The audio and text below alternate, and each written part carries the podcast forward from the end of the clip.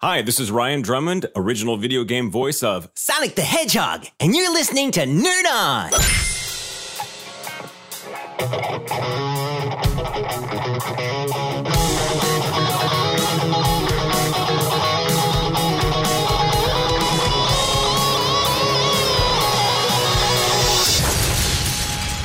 Nerd On.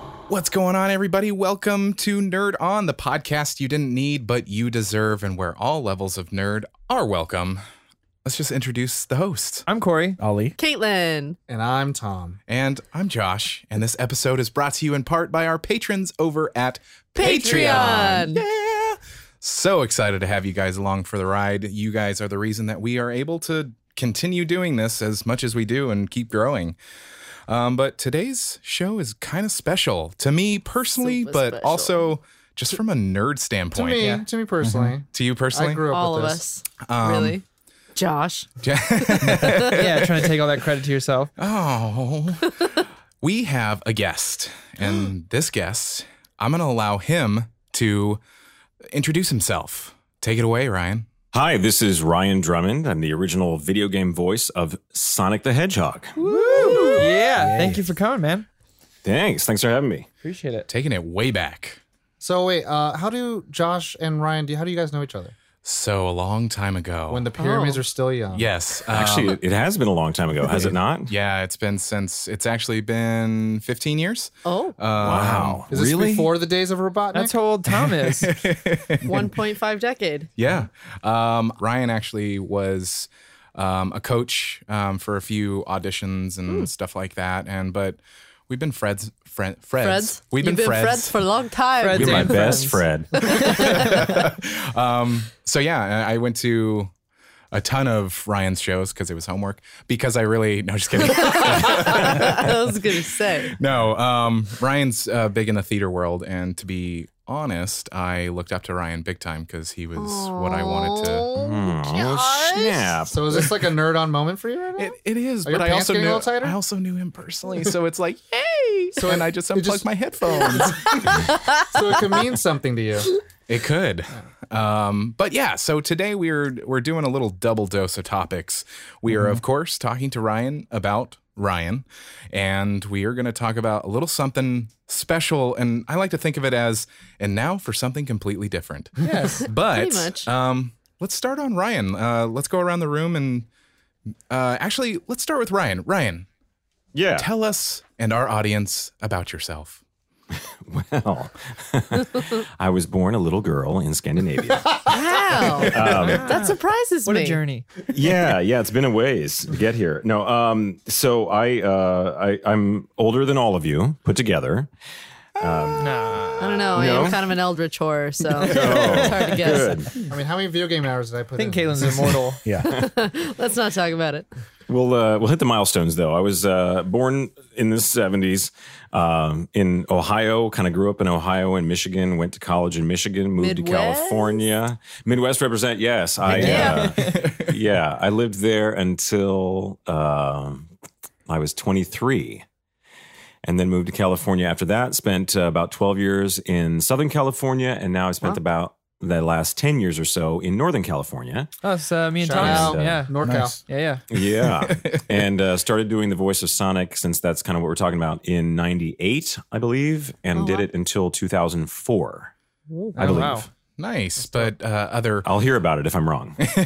I'm, I'm sure you will. So, um, you know, we're all looking at uh, a scripty script that I always like to say, but it's not. Um, when I was doing, I was digging a little bit about you, and you know, it said on a website, it said American actor, voice actor, singer, and my favorite one was clown. oh, yeah. Wait, wait, wait, wait. I would like some some elaboration on that. Tell me a little bit more about that. Ab- about clowning? Clown, Yeah. yeah. Well, you know, it's uh, boy, this is not going to be an interesting story at all. No, I uh, I actually started out. Well, you know, I was just doing acting and so forth, and uh, when I was in high school, uh, this is in Ann Arbor, Michigan. Um, they um, Marcel Marceau, the world famous mime, Wow. Yes, yes. actually opened a mime school in Ann Arbor, What? and it was called Marcel Marceau's Center for Mime, I believe. It's been a while, um, and uh, and then it he, I think he um, got away from the business, but it continued as Ann Arbor Mime Works for years after that. After Marcel Marceau um, dropped his official sponsorship of the of the thing, um, I don't think it was because of bad blood, uh, bad mime blood, or anything like that. It was just, uh, It's very it dangerous was, stuff. uh, It was a quiet argument. Yeah, it was the silent treatment that was going on. And, uh, God damn it. no, you walked right into it. No, uh, Didn't even see it. Come to it, they're near you. Um, yeah. but um, my high school, um, I just kind of had a propensity towards physical acting. Um, it was just one of the things that I just could do fairly well.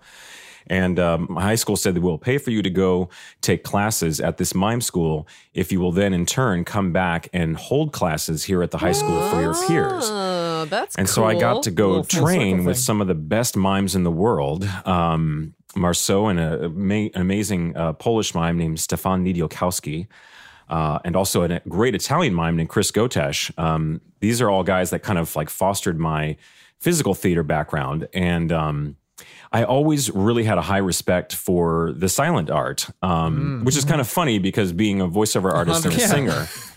but I, I think it's just kind of a balancing act. Um, I, I really like using my voice and I like singing, but I also like shutting up and uh, and just doing uh, performance art or expressing or you know being artistic through um, non uh, using non using the voice. Yes. Yes. non Yeah, using I the mean, voice. We use our big words here. You know, now Yes. I'm confused because I thought you said this was going to be a boring story. Yeah. Oh yes. well, I haven't even got to the clown part. That's when it gets really boring. Oh No. man, we're not even Um, there. But uh, there was a, another company that used to be in Detroit, and now I believe they're still around. They're in Arizona, um, which is a company by the name of uh, Theater Grottesco. And Oh, wow. uh, That's a good this name. was run run by a guy named John Flax, and also one of my mentors.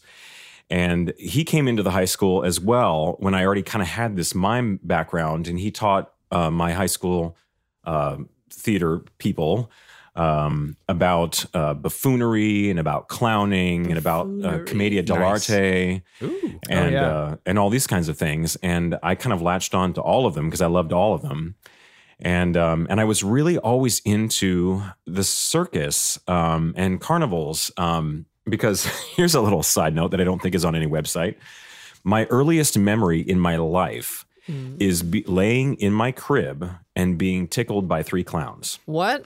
Oh. Wait, You're, you're welcome because now that's your dream too. that's not a dream. that's but, a um, nightmare. But the thing was, is that it wasn't a nightmare. It was like, it was funny. And I remember even as young as I was, I, I remember being in a crib. So it must have been really a long time ago. Stuck with um, you. Yeah. Yeah, but it stuck with me as being my first memory ever and also kind of my first dream memory. And so I've always, from my earliest memory, have had this kind of fascination with clowns and the clowning art. And and so I've studied a lot about clowns and I've got I have a very sizable collection of carnival and clown art That sounds scary. that I have. Yeah, it, you know, it, it can be. It can be. Um, but I don't mean it to be. I mean, I like scary clowns as much as the next guy. Um, I- I but, like Funny uh, clowns are great. Funny I- clowns yeah, but are funny I clowns like are great. clowns. good. Um, my clown persona is named Hiccup, I like that. and uh, Hence he, the uh, email. yeah, hence the email. That's right. I have the word hiccup in my email address. Yes. Yes, and um, and he he is a silent clown. Um, but uh, you know, I get to kind of incorporate all the things that I like doing. I do juggling. Um, I do a little bit of unicycle Oh, riding. unicycle. Oh. I eat fire and that kind of stuff. Um, and everything. That's kind of why I like clowns because you, you don't have to kind of stick to one thing. Like I'm a trapeze guy or I'm a high Jack wire guy. trades. Yeah, like a clown can just do whatever little lotsy he wants to do, um, and it just ends up being more fun that way. Nice. So that's kind of how I ended up in the whole clowning thing. And then I trained with uh, the Fern Street Circus in San Diego, um, and uh, I've done you know birthday parties and that sort of thing. Every Halloween, basically, I dress up as a clown Oh, and uh, frighten all the kids at my children's school. Yep, yep, yep, yep, yep, yep, yep. Wait, this is this is all before Sonic. Um, y- yes, before, during, and after. Um, Okay. So it's kind of been a lifelong thing. Uh, Wow. Yeah, That's awesome. But uh, but yeah, Committed yeah. to clowning around. It's interesting because Yeah, one of my exactly. one of it's interesting that that, that was your first memory.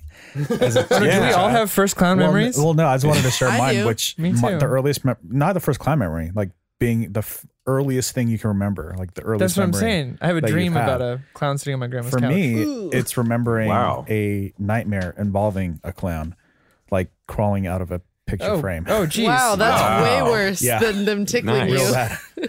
Have you seen the new the new It, the remake of it? Yes. Yes. Mm. Yeah. Yeah, I was gonna say Very No. fond of that movie. somebody No. does Actually. climb out of a picture frame. Nope. Yeah. Uh, nope. have to pay Nope, me nope, nope, nope. a very not a clown. large sum of money to get me into a dark theater with clowns on the screen. Yeah. Ah. Sounds like a new Challenge segment we're gonna have on the show. All AKA, right. AKA, I'll just buy your ticket. Don't even worry. what would you do for ten dollars? So A lot. So Ryan, we talked a little bit about Sonic, and obviously, I think we have to, you know, get to that point. I mean, how Sure. how did that, you know, enter your life, or how did you entered into that thing? Because I mean, you know, I'm I speak for the rest of the nerds in the room as well. You know, everyone that's listening to it, like that game, you know, changed from you know the 2D to the 3D model, and it became like our our sound of like Yeah. what Sonic Yeah. should be like. And you know what's funny? Uh, well, not funny at all. It's very heartwarming, actually, for me personally. But like the the the the observation or the compliment that I get probably most often, and is actually my favorite compliment to hear, is when someone says, "You were the sound of my childhood," Yeah. or Oh. you know, when I hear your voice, it's it reminds me of the good times of my childhood. Yeah. Or even those kids that did not have very fortunate lives and say, You were the escape from my childhood that I needed Aw. to survive. Yeah. Or, you know, something like that, where someone so anchors that sound to good feelings. Yeah. I mean, that that just warms the clown within me, you know. Yeah, right. I, that's like- the scratches the same itch, right? Exactly. It's like the entire, you know, the whole the whole point of this whole thing is to entertain, right? That's why we're in the entertainment business. I mean, that's you guys' business too, I assume. Yes. Um, you know, not just to get a ton of Patreons, but also to, you know, to reach people and people go, you know, I really love listening to what you guys do. And connect. And That's the um, goal. And so when people say that to me through the video games, that's that's a wonderful, wonderful feeling. Um, So what's the, first? So, yeah, what's the first? Like, how did it come across your lap? Like, what's Well, the first gig?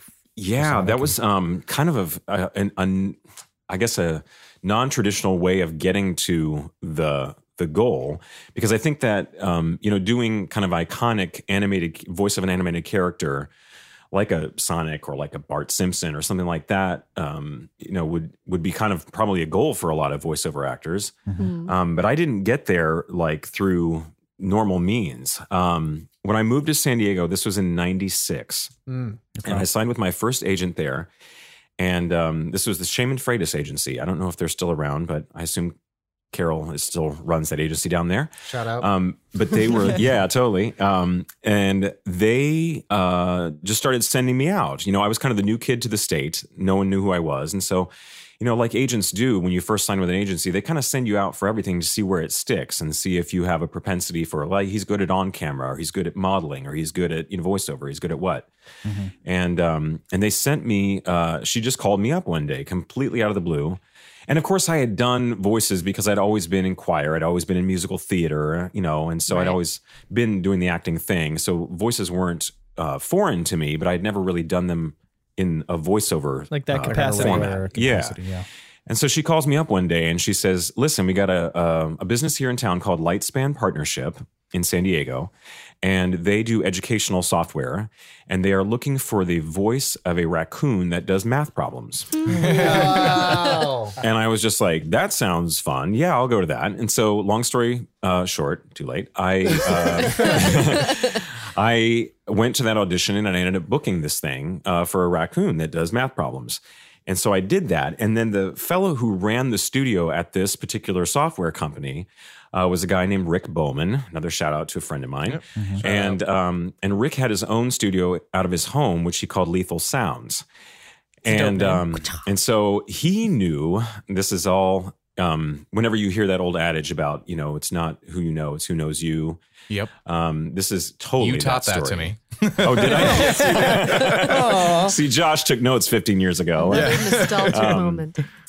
um, but he knew a woman named Lani Minella.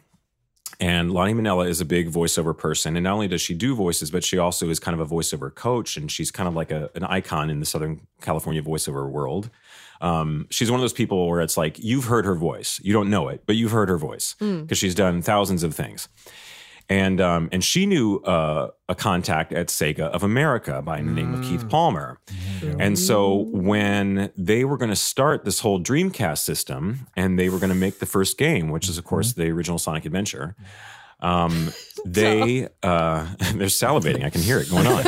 Um, but uh, they, um, I, I don't know exactly how it happened, but somehow Lani, uh, who was based in San Diego, got Keith Palmer, who worked at the um, American office in San Francisco, to come down to San Diego. And she was like, "I got, I got good talent down here. You can do your auditions down here in San Diego."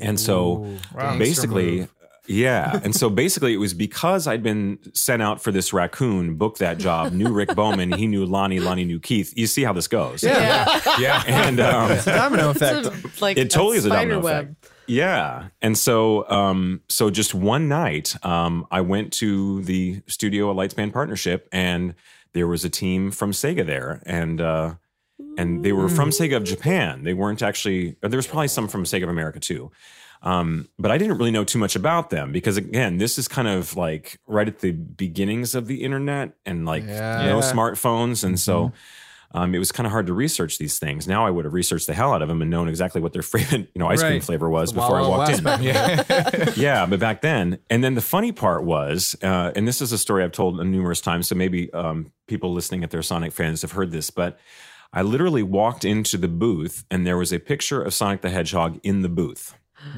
And they had a list of lines, just kind of generic lines, not Sonic lines, but just kind of generic lines on the music stand by the microphone. And I put the headphones on and they said from the control booth, they just said, Do you see that picture in there of Sonic the Hedgehog? And I said, Yes, I see it. And they said, and they said, What would the voice of that hedgehog sound like if you heard that hedgehog talk? Oh. And then he paused for about yeah.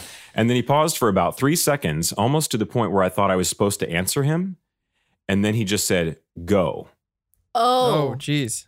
And so the cool part about it was that I didn't have any time to prepare or think about it. So, and I hate to use the word organic because that just drives me nuts when people say, "Who's so organic?" But it was. I mean, this is you know it- one of those times to it use it though. but it was. I mean, I literally looked at the picture, and as I looked at the picture, he said, "Go." And I think the first line was, um, "Pick up all the golden rings and get a free life." wow. And and I just said, Pick up all the gold rings and get a free life. nice. There it is. and then they were just like, okay, now do line two. You know, we kind of like that direction, do that, you know? And so I kind of went through the list and they were just like, okay, great, thanks. And then I went out, and the next person came in, and the, you know, the audition process continues. right.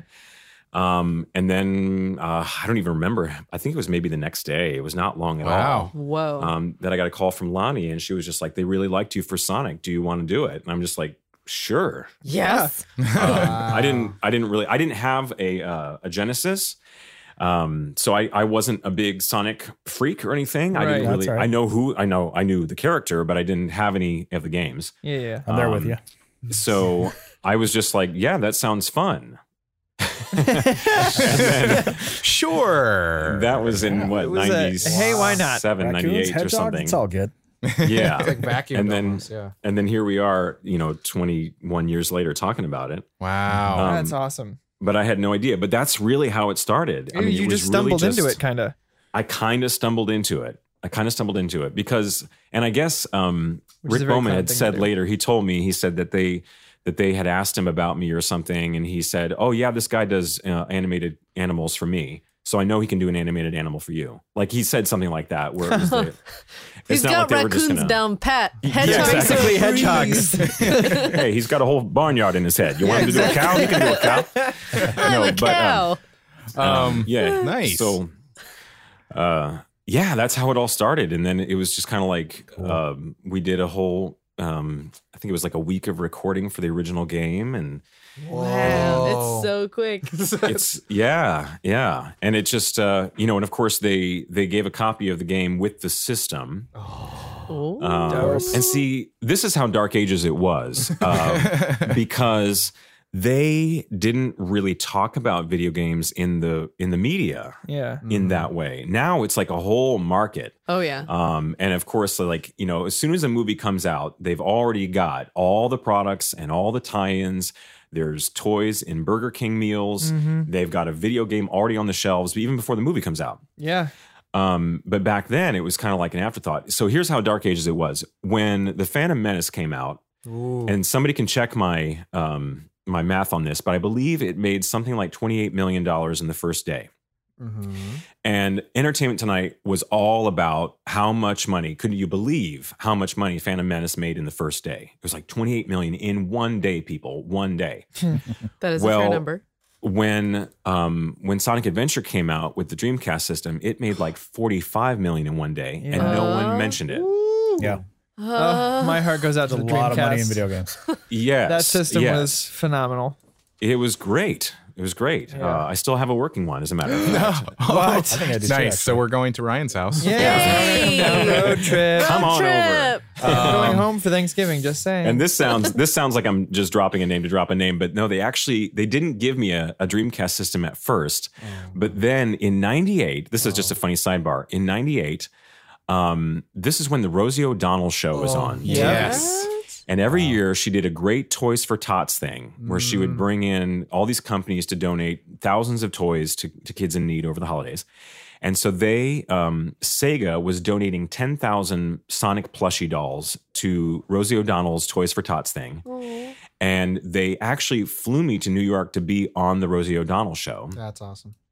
And um, and as a gift for doing that for them, they gave me a Dreamcast system. Nice. wow. That's so cool. That is cool. I'm gonna go like they gave me like now. copies of games and stuff but you know it was just funny it was just like well i didn't actually get a dreamcast system by doing the voice of sonic but i did get it by, it me, by Yeah. visiting rosie Yeah. yeah I mean, that show was. I watched that show I did every too. day with my grandma. Let's be real. my mom, my Yeah, grandma, and I would watch Rosie. So I it was huge. That's huge. I wasn't and you, and you want to know a funny thing i don't even know if that if you can find that i'm sure you can find it online somewhere i don't know but We'll um, post it along YouTube with is the an episode amazing if we thing. do. but the funny part was is that the what they had was they had a costume character of Sonic that actually went on stage and sat next to her or whatever or stood next to her. Oh.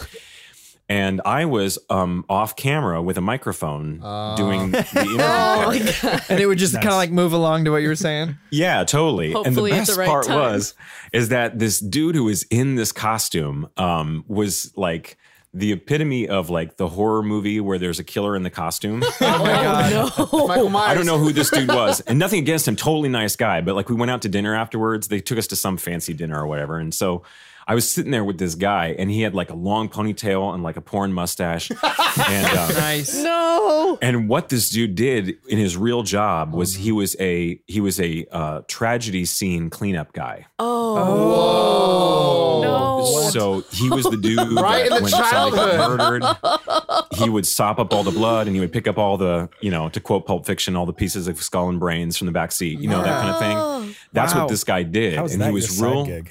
I know, but he was real quiet and real nice, but really kind of odd. And Now you could I'm just see that picturing him in the Sonic suit. They're just back- like- Exactly. backstage, like just staring into nothingness. They're like, how do you how do you handle it, man? Well, on my off days, I dress up as Sonic. Right, exactly. and speaking of balancing act, but um, Shout out to that. I just wanted that's Yeah. a nerd on exclusive because I've Oh never my told that story. But if you guys happen to find footage of the Rosie O'Donnell show, just think that's it. the dude is in there. Yeah.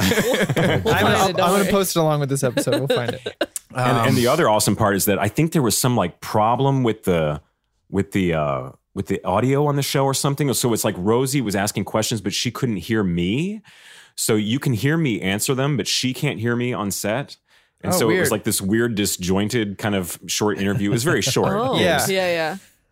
but it was just hilarious like to be. tech- A lot of, Technical lot of uh, nice. Yeah. Uh-huh, yep. Uh, It's just hilarious to be flown all the way to New York to be on this show to sit off stage and talking to a mic and the host can't hear you. yep, that's, that's your life. That's your life at that moment. That's exactly right. So Uh, so I mean, I've I, I've done my fair share of like looking you up on the internet and all that stuff. There's plenty of times It's where not people- research. No, it's not stalking. It's research. Yeah, yeah. I was about to say. I'm the other way around. It's not research, it's stalking. I'm stalking you. And uh, there's a, a lot of people or interviews or fans who ask you to like speak in Sonic's voice and everything like that. But uh, is there a favorite line that you have that you that you've done as Sonic, or one that you like feel like that's the go to, or that's the one that kind of like defined your take on him?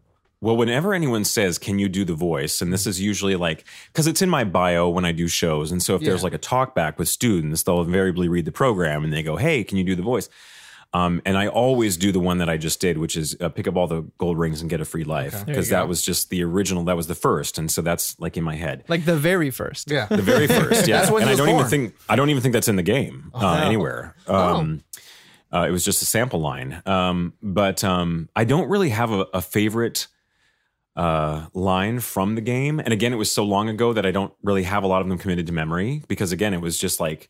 You know, I had one or two takes on every line back in '97, so Yeah. it's like it's hard to remember exactly. And I don't play the games often enough to to recall the lines. But what I usually do when I'm talking to somebody in person and they say, "Can you do the voice?" I always this was my stock answer. I always say, um, "Well, you give me the line. You tell me, and it can be a line from the game, or it can be something that you always wish you could hear Sonic say." That's cool. Yeah. so, like, That's cool. so I'm talking to some um, nerd. I say with love. Yeah. And, We're all and nerds some here. nerd, yeah, and uh, and some nerd will be like, "Oh, can you just say as Sonic? Can you say, um, Luke, I am your father?" What? you know, or they'll do some sort of crossover with like, you know, can you say this line from Kill Bill, or can you say this line from, you know, Powerpuff Girls, or can you say, you know, and so when I'm I not say wearing that, hockey pads. Something like that. Uh, we gotta hear. We gotta hear that one at least. Uh, wait, what? I'm not wearing hockey pants. Yeah. There it is. There it is. is it supposed to be pads? Because I said pants. Either a lot of people say pants. It is pants. Awesome, that's what you get. I think I think I deserve that. Yes. But uh, but yeah, that's what I usually do is just ask them, what do you want to hear? Um, and that's more fun because then they get to you know because then of course nowadays and for the past you know decade people are always filming it. Yeah. What's a choose your own Google adventure kind of thing?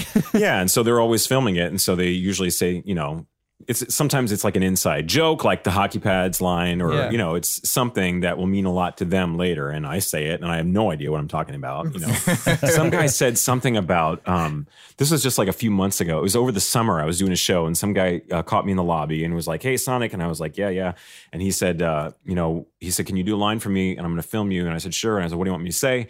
And he said something like. Um, Something about hot mayonnaise flavored ice cream. I'm so concerned already. yeah. Yeah. and so I said whatever it is he wanted me to say, and then you know I went on Yeah. my merry way. And I don't know. That's oh, probably. Uh, I'm so somewhere. concerned. I'm so concerned with what happened with that. So Yeah. I am So- going to move us along Yeah. into, and I really do have to say, and now for something completely different. Yeah. um, to pull back the the curtain just a little bit, when we get a guest on the show, we we ask them, "Hey, what's your favorite movie, show, or something like What that?" What gives you a nerd on? yeah, what gives you a nerd on? And with usually with guests, I usually because it's easy. What's your favorite movie?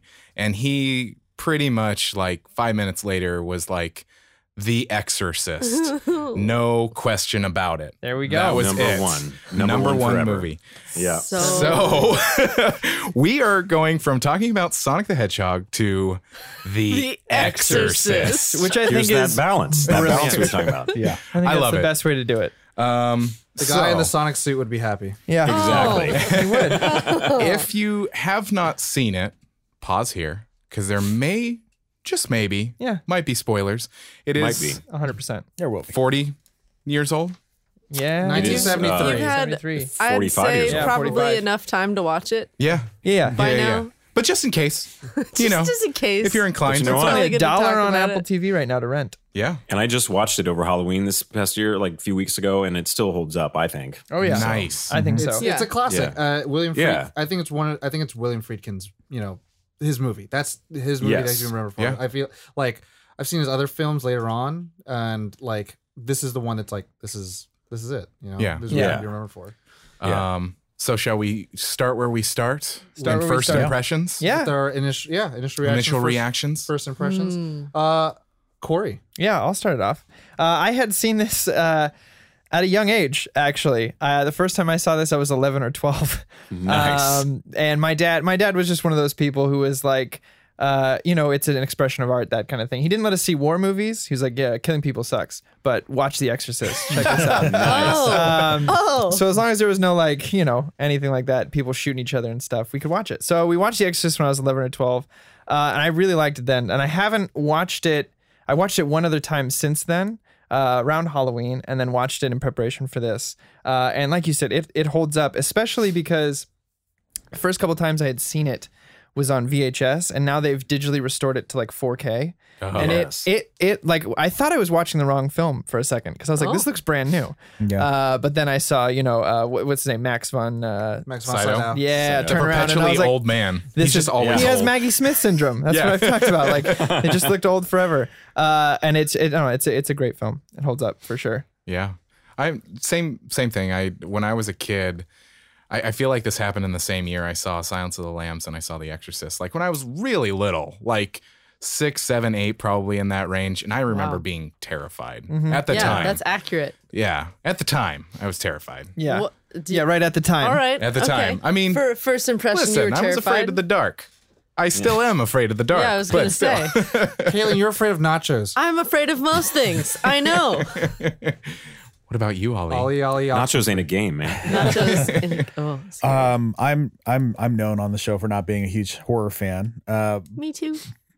partially because I'm a scaredy cat, Same. and and secondary, I just nothing really compels me about him. But uh, The Exorcist. Uh, so so most of the horror that I've seen has been in my like college and later. Uh, and The Exorcist I saw very recently, and I was pleasantly surprised. I was actually a little um, like happy about the way it was put together, Structured. structured. Very nonconformist Uh, to the narrative structure. Yeah, Mhm. and I really dug the sort of it. uh, It almost felt very like very natural, very um, like Organic? conversational. I I did, nice. Bringing No, it back. but I really appreciated uh, what it did, and we'll go over that in more detail. Yeah. what about uh, you, Ryan? Uh, I first saw it, I think, in high school. I think it was, um, and I was just struck. The thing that got me about it was that uh, I'd seen other horror movies, you know, like uh, Nightmare on Elm Street and Friday the Thirteenth and all the classics. But the thing I loved about it and that really got me, um, since I'm just an actor at heart, and being an actor at heart, I think really just means that you're a student of human behavior. Yeah. Um, a good way to put it. because the whole the whole goal of an actor, you know, I guess the goal if you're on stage and you're an actor is the, probably the biggest compliment you can get is that somebody says, "I forgot I was watching a play." You know, they become so invested in the characters, like when you read a good book. You know, like Yeah. when people read Harry Potter and they're crying when Dumbledore, you know, uh, sells cookies. Yeah. so good. Dumbledore sells cookies, and it's cookie so it's such a sad time because he can't sell any cookies. They can't Uh, sell enough. He's so you get where I'm upset. going. It's a man, yeah. but you know, but you get so invested because the writing is so good that you you're sitting there going, "No, sell some cookies, man!" You know. um, but uh, for those of you that haven't read the book, you have should probably go read it and see Shout out to my why wife. he sells cookies. She's reading them But, now. um, Okay, good. Okay, good. but the uh, the thing I loved about the the movie was that it's almost like a documentary. Um, because I feel like the acting is so good, especially Ellen Burstyn. I think she's Oh, just yeah. gives this this beautiful, especially now that I'm a parent. Um, I really like I, I can watch her performance and just the way she crumbles because she her daughter is having these what they think are medical issues and she doesn't know how to help and she's affluent. She's a famous movie star. She's got all the money in the world, but she can't help her daughter, and they don't know what's wrong Yeah. with her. Yes, and she plays that kind of desolation. Is that a word? Desolation. Desolation. Desolate. Um, yeah, she's a word just- now. Whatever. She, it is uh, destitute fruity about it. You know, Yeah, she's, exactly. she's so uh, she just plays it so so honestly and so beautifully wonderfully that I just you you root for her and you go oh you know um, and then of course Linda Blair wonderful Yeah. uh, performance as uh, as the affected child and and a, um, and then the the priest too everyone just gives such a great uh, performance that I get sucked into it so easily Yeah, Yeah. I mean, because the acting is so good yeah, I mean that, that was the thing that I appreciated was that they spent so much time building up these Characters. characters, and and Yeah. the relationships between the characters and And So you- nowadays, people think, oh, maybe it's slow, or it's like, oh, nothing really Right. happened until 30 minutes in. But then when things start to happen, it snowballs. they happen. But They you need have all to pay you need that Yeah. stuff though. Otherwise, the thirty minutes in wouldn't matter as much. exactly. That weight is lifted. Well, it's the reason why there's just sequels upon sequels because you just don't care about the characters. You just Yeah. care about what's happening. Exactly. Exactly. That's why there are seven Nightmare on Elm Streets or whatever. you know? yeah. Ten Jason movies. and for those who don't know, there there there was a The Exorcist 2, The Heretic, which is awful. Do not watch it. It is n- has no place on this planet. wow. But then there's three. The but third one. three Three is is technically the sequel to the first one. Wow. Oh, wow. because William Peter Blatty and William Friedkin uh, rejoined. They had nothing to do with the second one, uh, I think. That's why it's Uh, garbage? Or maybe one of them didn't. Yes. Okay. It was basically like Linda Blair grew up and she was like a teenager, and so they kind of sexified her. Oh. And it was like it was just a horrible plot, and it was very seventies, or yeah, because it came out in seventy seven, I think, and it was just Eek. gross. Um, but the third one that came out in 1990, again, uh, Brad Dourif, one of the best actors and one of my favorite actors ever, um, as the as the killer, as it were. Um, Oh, yeah. It's just a, I mean, the most of for those who haven't seen it, Exorcist Three, which again is the sequel to Exorcist the first, um, is basically a movie about two guys sitting in a padded room talking, Oh. and it is terrifying. Interesting. Yeah, it's regarded as one of the best psychological thrillers of all time. It's uh, Oh. it's worm time. I'm glad it is. yeah. Oh. Is it? Yeah. yeah. because it's just it's just devastating. Um, the performances again are so real and so and it's got some great jump scares in it. It's got a little blood, yeah. but, But it, it the also scariest takes, parts- takes the uh, detective further on too. So you learn. yes, you get to yeah. him It takes more. the detective from the first movie and it, it he's kind of the the protagonist of the third movie. Okay. Yeah. Really, And kinda Brad wanna Dourif see is always- it, it really Phenomenal. it built upon a lot of the first one. Yeah. Yeah, cool. yeah, and there's tons of. I mean, even there's little there's little things in the third movie that if you watch it numerous times, you can catch like little sound clips from the first movie that they threw in there. Oh, nice. Something that stuck out to me, and I'm curious if Sounds it's like in the have to do a third second one episode. because I haven't seen it yet. But do they let things breathe as much as they do in The Exorcist, the first one? They do. I, I wouldn't say they let it breathe as much as 1973, but they let it breathe for 1990. Yeah. Yeah. Yeah. Um, it's maybe not as much as it was in the early 70s, but it's it's certainly um, on a 1990 scale. Um, it breathes a lot, nice. and it's just it's just devastating. Yeah. Uh, Kaylin, your first impressions of The Exorcist? Uh, well, truth be told, I never would have watched this if it was not for us doing this episode right now. um, If Ollie is a scaredy pants, she's a scaredy I, scaredy pants. oh man, I, it's like so bad. Anything Scaredy can scare pads. me. Like,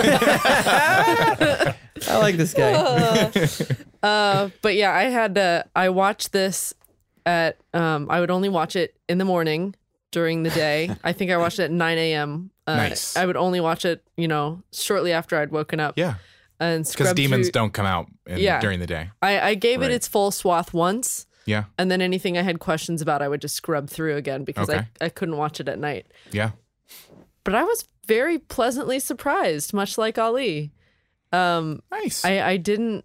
I, I was expecting most of the scary movies that I've already seen, yeah. which are a lot of jump scares and just like throwing things in your face. Booga booga booga. Yeah, Scary. but but this one was so much more grounded and real, Yeah. which made it more terrifying. Which is ironically the the thing that I don't like about most horror is that it doesn't spend enough time with characters, and I don't care about them, Yeah, Yeah. yeah. Like they, they can just go away and you won't. Or they're all Yeah. idiots. It's fine. or they're all idiots. Well, yeah, It's they like, all that's not it. fun. Uh, Tom, your first impressions? My first impression. So uh, I had a very intimate uh, relationship with this movie. and How told intimate, some people Tom? about it. And it's funny. I was giving uh, Josh the better eyes because I thought he read in my- my mind. Um, I mean the seductive eyes. Yeah, yeah, yeah. My eyes are always like that. Yeah. No, But I got um, when I was a, a young child who looked like the kid from The Grudge, the little Asian boy, uh, Nice. my mom, my mom told me you can can't, can't watch two movies: The Exorcist and Silence of the Lambs. Wow, You are welcome because I lived that out for you as a so, child. like as a child, I never watched the movies. So those are the big no nos. Yeah, like I was able to watch like uh I don't know Anaconda and like But that's a great movie. American Werewolf in Paris, like things of like monstrous and people dying. To be Grotesque. fair, though, I think it was probably the language that she didn't want you to hear. uh, maybe I guess she, she okay. This is her Oh, excuse. yeah. She said Yeah, Or the yeah. crucifix. she just bit. said this is she, she just said these are too disturbing for you. Yeah. Well, yeah. And the Silence of the Lambs is one of my favorite movies of all time. And Okay. then watching The Exorcist, I watched The Exorcist New Beginning. Wow. Skarsgård.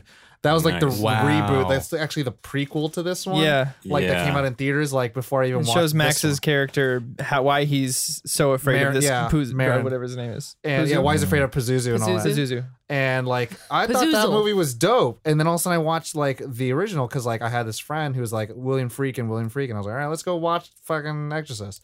And then we watched it, and I was like, wow, it's such a different movie because Yeah. like it's to me it's the Godfather of the the horror genres. You know, Yeah. kind of really Well established said. what we think of how possession movies or spiritual, you know, Yeah. demonic things should be like, and a lot of it happens because of this movie. Yeah. Except it just Well, I mean, it's the first horror movie to be nominated, Nominated for, for an so Academy many Award. Yeah. awards too. for best picture. And with inflation, it's like the I most. think the only other one is Get Out. yeah. Yeah, Yeah. Um, Wow. with inflation, Also it's supposed to great be the most um, profitable. profitable movie of uh, or horror movie of all and time. R-rated movie of all time. Yeah. with inflation. crazy. Wow. I didn't know that. That's yeah. based on uh, the book. So I mean, like, it, it- there, there's a lot of things going for it. And so when I watched it, I watched it. Re- I recently rewatched it, and I I remembered all the beginning, all the end. And then when I watched it like recently, I'm like, oh, there's a whole middle part. Because like to me, it was more. It wasn't like I forgot like about Chris and I forgot about like Marin. I forgot all about Karras.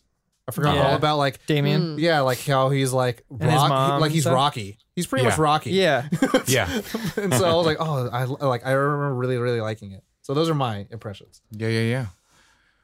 Moving on. Yes. Yeah. Move us on. So I think this leads to our brief synopsis and brief history, or a brief history, brief synopsis. We kind of went over the history, you know, talking about the sequels and talking about the prequels and talking about based on a book. Yeah. Brief synopsis. Um, should should I try to? Yeah. You. You, You got check. this. Let, let's do it, Tom. Okay, Do so it. I I recently just rewatched the director's cut. Oh wow. And so the director's cut opens up with the uh, house that we're going to be playing in for the rest of the movie, and then it cuts to the church uh, statue that's going to get defiled later on. Then credits, and these credits are very significant. Usually, when when I was in film school, it was like whatever happens before the credits is more important. It's kind of inferring what the rest of the movie is. But This plays a little differently, like Ali said. Structurally, we start out in Iraq Yeah. and we s follow uh, um, uh, Father Marin, who is in this esca- excavation, and his kid says, "Hey, they found something at the the base of the mound," and he uncovers this little statue, and it's a face. Well, first they got the new new necklace that was found with all these ancient Yes. things, which was weird. um, and then they find this headpiece, and it's like a of a demonic looking face thing. It's not human, um, and Marin is obviously uh, observably upset. And so he Mhm. goes to the market, he goes to the city and town, and he's just distraught, like he's just seen a ghost. Mhm. and uh, the audience can infer that you know this is weighing a lot upon him. You know, he sees a lot of interesting things. Finally, he He's meets. seen some shiz. Yeah, finally he he talks with uh, uh, another uh, a person in the town, and then they you know speak one line specifically: "Evil fights against evil." Mm-hmm. Um, and Marin says, I, "I must go." And then we get our first transition into Georgetown. That's where we meet Chris and Regan, uh, who will later on fall out throughout the entire movie. Um, Chris, who you know wakes up to her, you know Regan, her daughter, and they're uh, on location because uh, Chris is shooting a film uh, on a school campus, and it's about like the school church or uh, library being uh, torn down Mm-hmm. and they're wrapping up shooting. You know, she has like a fun director, and then we move to a tr- transition where she's walking home to see Father Karras. Mhm. And Father Karras is uh, uh, visibly upset, talking to another uh, father, priest, man of the cloth, uh, saying that he feels like something's wrong. He can't feel. And a lot of throughout the film, you're getting all these cool sound cues. You're getting a plane flying, no visible plane, Mhm. sounds of flies, you know, visible flies, um, except one. And um, later on, uh, Regan decides to have this little game in the basement, and she says uh, Captain Howdy is going to be playing with the Ouija board. And then Chris is like, "Who's Captain Howdy?" And so they start talking about it. There's all these animal Drawings and drawings sculptures. and sculptures and things around the house everywhere you go. Um, because when uh, Father Marin was back in Iraq, you know, he came face to face with a giant statue that was like serpent penis, giant Right wings, hand up. right hand up, monstrous face, and dogs were barking. So like whatever this force that we're supposed to be feeling from the f- beginning of the film has this huge shadow, this presence on this uh, on these two in Georgetown. Throughout the film, uh, Regan starts developing symptoms that are unlike her character. Uh, lashes of uh, cussing and uh, not being able to sleep. not being able to sleep, lying, and she takes her to a doctor. And then through multiple experiments, invasive Or invasive peeing at a party. or peeing at a party, invasive No, that's experiments normal behavior. Oh, sorry. to figure out what's going on with her. Um, they the worst thing that they could think of is just she has to go to a psychiatrist. Whoa, mental health, Yeah. scary. Um, which was, I mean, it's, I think that's definitely uh, a thing, and that was what happened. It's like, Yeah. you know, she's not depressed, and she doesn't do these things. She doesn't cuss. She doesn't, you know, say these. She doesn't lie. Um, and we just see this dev- devolvation, De-evolution. De-evolution. de-evolution, Devolvation. devolvation We're gonna of, use devolvation. yeah, yeah, yeah. yeah. of of Regan. And So many uh, good words tonight. Yes. Um, Chris starts hearing sounds around the house. Uh, people around her start dying. Like the director died when she was supposed to babysit Regan, and then finally, um, she enlists the help of uh, Father Karras. Yeah. And Father Karras, who's just recently seen his mother die, is finding that he has lost his faith and that he can't be doing this. But he comes in, he tries to examine it, sees that this isn't real possession. She's Yeah. pretending, she's reacting to fake holy water, things like that, but starts speaking in languages that he can't understand. Well, he Recording- can, He Latin. can, Well, he can, Latin. But recording it and then going to the language lab, playing it backwards, it's definitely something that would then like warrant a uh, exorcist. He also Yeah. finds out from the lieutenant that when uh, uh I think it's Burgess, is that wasn't it? Burke? Burke. Burke. Uh died, his entire head was spun, Spun around, around. which is not not on, out of the realm of falling downstairs, but definitely not common. Yeah, and Kinderman, the detective, is definitely like, "Hey, we should call an exorcist." It's like the guy of logic who deals with crimes. He's like, "Let's do exorcism real quick." And then Father Karras is like, "Okay, now I'm a believer. Let's get an exorcist." And then the church is like, "Let's bring in Father Marin."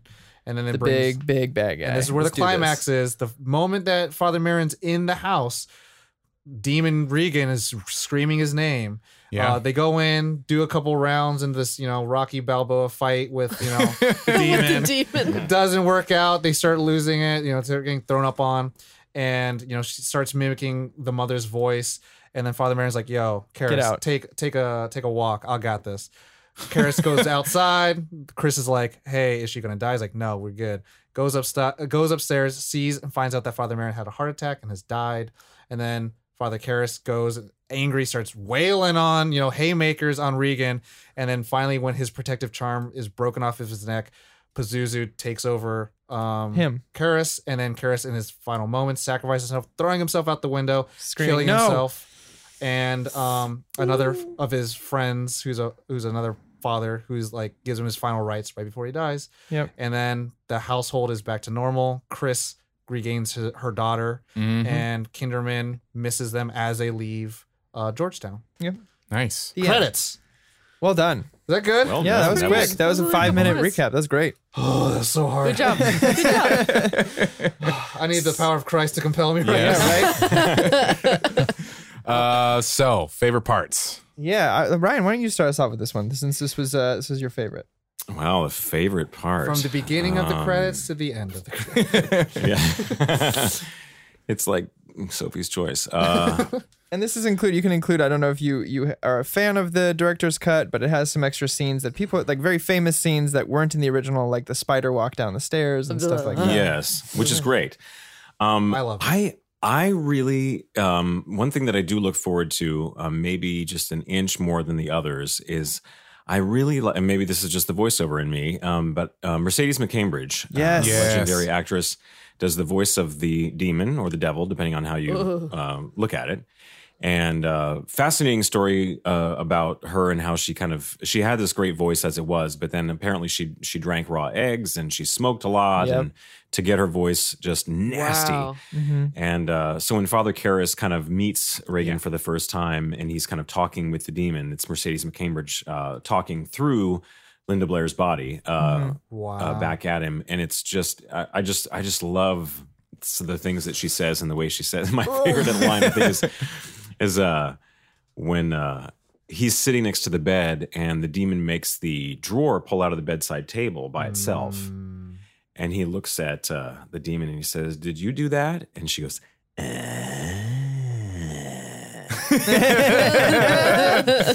but it's but it's Mercedes McCambridge, this this uh, wonderful Yeah, lady yeah. actress, and it's just it just shakes your bones. It's awesome. She went through a lot for that. There was also stories about her uh, in the the sound stage they used to record some stuff of, of her asking to be uh, bound with sheet cloths around her neck and arms so she could get that What? struggling sound just right. Yeah. Hmm. Whoa. So they the I think the the sound director said it was the most terrifying experience he's ever had.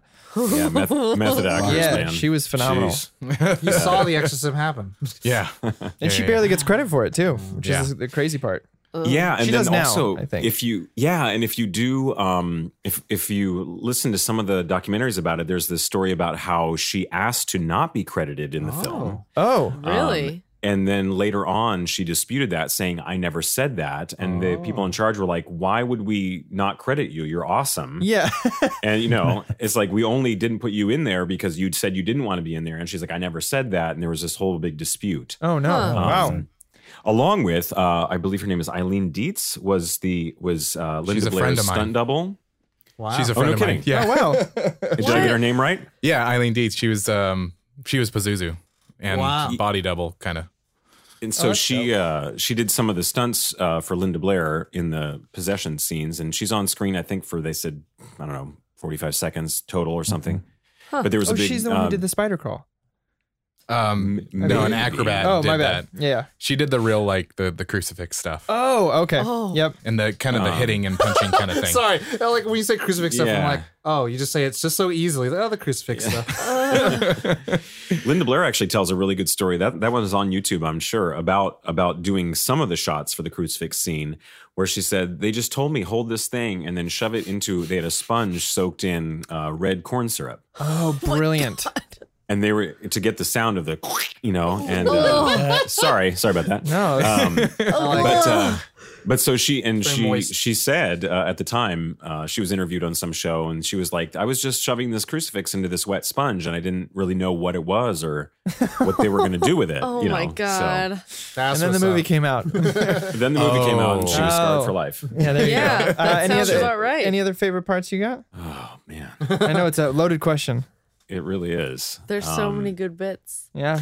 Um, well, the the the scene where um, where Marin comes in and Father Karras and Father Marin are kind of um, do their kind of first round of exorcism battle. Yeah. um, which is where the, the famous Round line. one. yeah. Begin. Power of Christ compels you. How do you get? the, the, uh, that's where the famous line, "The power of Christ compels you," uh, Yeah. comes from. Gonna say Um, Hadouken comes from.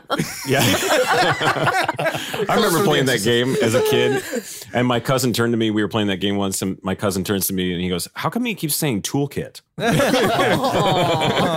baby. It's like, I don't think that's what he's saying. But um, but yeah, um, but that that whole scene, uh, that kind of round one, uh, is uh, is great. Just the the badassery of of Max von Sydow or Sydow, however you say it. Um, he's just such a, a cool character. You know, he gets you know pea soup spit on him, and he's cool. And it's like she levitates off the you know bed, and he's cool. And it's like He's like, I've know, seen it. yeah. I've se- whatever. This is fine. I guess it's because you spend so much of the movie feeling um, helpless for this little girl and helpless for for her mother. Um, and then when this dude comes, I mean, and Father Karras, you you find some comfort in his character because he he cares, Yeah. but but he also has his own personal problems, like with his mother and so forth. Yeah. But when Marin comes in, he's just like, I'm just here to kick ass and chew bubble gum. And I'm out. Exactly. So Yeah, no, I mean, I feel like he really kind of embodies like the whole idea of the ghost. Hmm Of you know, like there's Mhm. stuff Yeah. that's happened before we even like we're even put into this world, Yeah. and so like that's why it's like really cool to see him just come in, and then he dies.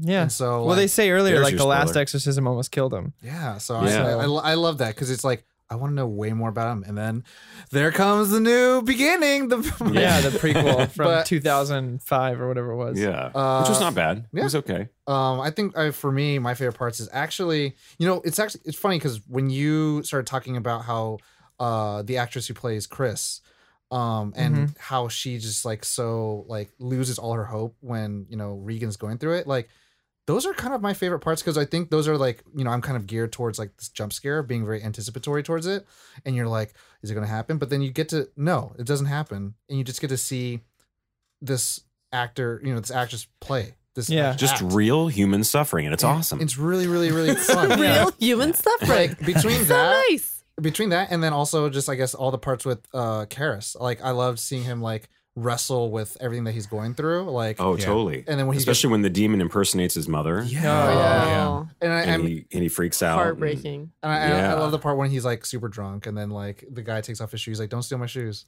Yeah. He's like, no, I He's like, what are you going to do? Steal my shoes? No, I just tell fortunes in the creases. creases. Yeah, I was like, Yeah. "Oh, that's really really good. Um, yeah, but- great, great script. yeah, it's it's it's fun because it's it's something that you don't have to be like, oh, I have to put myself in a mood to watch this. It's like it's something you could casually watch, but also engage with at the same time. At 9 a.m. in the Yeah. morning only. Yeah. Caitlin, Caitlin, favorite parts? My my favorite part would be the necklace, like finding the necklace in Iraq. Yeah. Yeah. Um, just because when they found that, I was like, oh, that doesn't really look like it fits. From a different time. But uh, then like seeing it pop up later, I I still don't fully get why it's there. Well, I can tell you. Uh, I've done be a bit of reading and some interviews and stuff like that with the director and the writers, and it's not the same one. Uh, it is a uh, a pennant of Saint John, who is supposed to be a protector and that people pray to and Right. stuff like that. So it's supposed to be more of an omen when it pops up, rather than the same one and tell a story. It's supposed to just be like a um, foresight of what's about to come. Oh, I would say like Huh. kind of thing of like when you see crows at like a death battlefield, then all of a sudden crows on like a beautiful field. It's like, oh, they're, Yeah. death is probably gonna follow. So like when he found that new coin at this dig site, he already knew what was up. It's Oh, kind okay. of like when uh was it Kinderman who found the That's other why, yeah, yeah That's why he's Yeah. so upset uh, after the dig, and he's just sitting there freaking out, taking his hard pills because he's like, "Fuck, I'm gonna have to fight this thing again."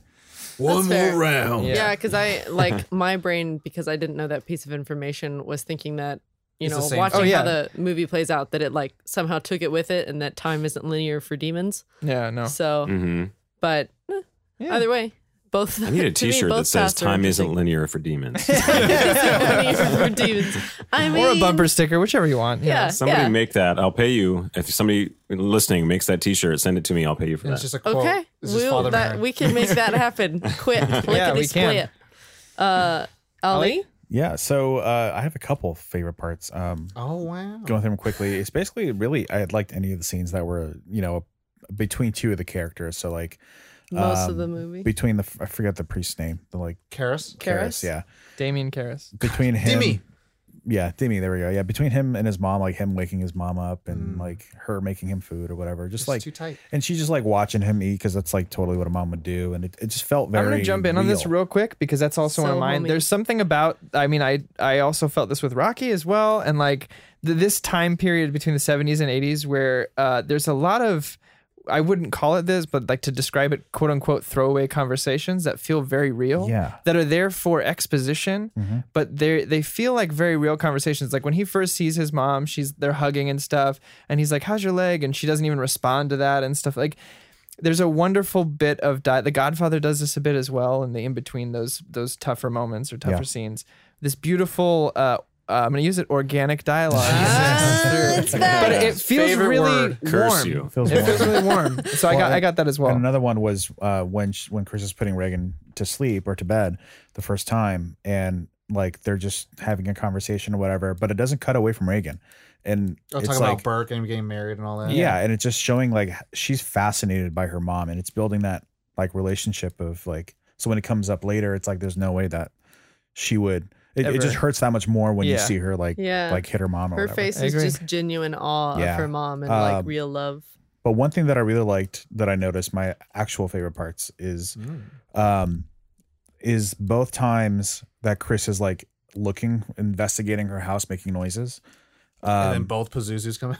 well, the first time it's dark, right? Mhm. And then she like steps into the light, her face. So you, you, from Out like a skylight or something. her, yeah. The moonlight. yeah. Um, and Which then it happens a second time when she gets home and the lights are all flick- flickering With the phone and whatnot. Yeah. um, and then the lights go out just so she can step into The light. a light and Yeah. have that happen. And then after you get that, the lights are fine after that. Yeah. So it's, I just like that sort of like the mise film en scène, language baby. of, of showing that of, of having that repeat baby. itself. A couple times. I that was nice. It's like the filmmaker knew what he was doing. You know that director of photography was like, yes, yeah, I fucking nailed it. you're gonna listen to this and be like, that guy knows. Joshy Josh. Joshua. Um, Delicious I mean, Josh. Delicious Josh. So you know my old nickname. um, I'm um, gonna not call you that. thank you, Ollie. I, I hurt you. Anyway, delicious Josh. Go Um, ahead. I there's pretty much anything with with Father Karras, but there's one particular scene. It's when uh, Chris is they're kind of catching up. They're walking through the park and all this kind of stuff. Oh, and Chris is and all she beat like up? no shit, like just kind of out of the blue goes. So what about this exorcism thing? and he's like. She's like, "How do you do that?" And he's like, "Well, I tell you to get into a time machine, go to the 16th century." And he's kind of going into this. She goes, I didn't catch that. What was that? Yeah. they just don't do it. and she's Mental like illness asking is for a a, thing. friend. Yeah. She's just like, oh, just somebody that I know. Yeah. But it's just his character, just the way that he really is. To me, he is kind of like a no bullshit, just kind of like a. He's also He's a reluctant hero. Yeah, he's Yeah. he is a priest, but he's also like a psychologist. Yeah. Um, and so Harvard. it's like he has that. Conflict, That- conflicting Yeah. viewpoints. Um. So it's. I just dug. I mean, I'm just gonna do my favorite character. It is Father Karras, just because it is a b- part of the scene. Um. He just. I really did like he had that psychology. He had the, um, theology. I guess I would Mm-hmm. say religion. Um. He had the And- faith ish. Yeah, faith ish, and kind of lost. The science. he so any scene that he was in you really saw that he had a balance of the kind of the mental world and also kind Yeah. of the spiritual world Yeah. which i really I, I really dug about his character and he was really yeah Yeah, one thing one thing that I, that I like about that that I don't love about um, sort of a lot of films of this of this sort of style or this kind or genre or whatever is that there's a lot of I feel like sometimes there can be a lot of suspension of like reality yeah to to like point it to make a point and like like how the doctors recommended an exorcism if they if they Yeah. left it at that Yeah. that would have been ridiculous i've been like that's there's no way but because they spun it as like a psychological thing of Yeah. like her thinking that she's 'Cause the getting patient- Well, the good thing, believe the good thing this movie does too, and uh, uh, is that it it makes sure that there's no doubt in your mind that they're like, well, why didn't they just take her to the doctors? Why didn't Right. they do this? They ran There's no every plot fucking holes, test. there's no, They're like, like- we're in a room of 20 doctors and no one can tell me what's going on. Eighty. Do you have Like- grass? Like that's what I that I'm the type of film viewer who would be that too. Like if Yeah. there was a plot hole, I'd be like, well, why didn't they just do this thing? so i appreciated all the all the filling in the gaps and Yeah. and making Yeah. it make sense Is there drugs in the Progression. house? yes Um, my favorite part is going to also move us along to favorite characters as well.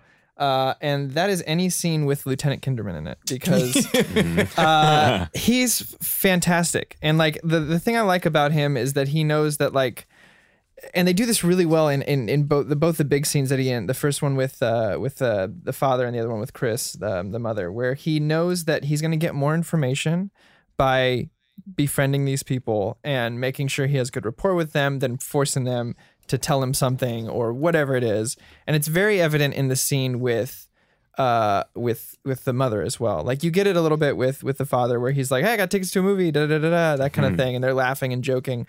But when he's at the table with the mom and he's drinking the coffee and he's asking her questions his he you can see him choosing his verbiage really well. And he's like and this is probably and he goes i want to probably not for sure uh what happened kind of thing. And um it just gave me like it was this little shining light of hope throughout this movie was this like happy-go-lucky lieutenant Wise old white mm-hmm. man. oh yeah that is my favorite character my favorite character in every movie. but just how he treated people and like he didn't treat the you know like he didn't treat the mom like she was crazy like someone died outside her house and he thinks that someone threw him out her window but at the same time he's just like look let me know when she's better and like the whole bit asking for the autograph so that he makes sure he ends on a good note with her and stuff like that Yeah. i just thought they wrote his character really book well ending with positive yeah, Yeah. I, I think what really is cool with that character is the fact that like he's kind of almost like this like I always say time capsule Mm-hmm. of back when movies had like good cops and they were only good cops, not like stupid cops. yeah yeah And you know, like cops who like never show up until the end act. He Yeah. kind of does that, but then I mean the thing is like he's also still just a good guy. You Yeah. know, like there's there's a lot of those like I don't know, like those kind of characters who are in the brown trench coat and the little hat who are like dumb dummies. I do Yeah. like him at the end though, where Dumb he's just shoe. like he shows up and like I don't think he says a single word that entire time, like from that point forward, and he's just like experiencing all these. He's like, what the hell is going on here? yeah. Let's imagine his Yeah, reactions. yeah, and the, he has this the, the the one thing that I that that I really liked was that scene where uh, he is talking to the father about he's like well, the thing is they found him and his head was completely turned around and then he just walks away and he's like Isn't that you know possible?" He's like, "Possible."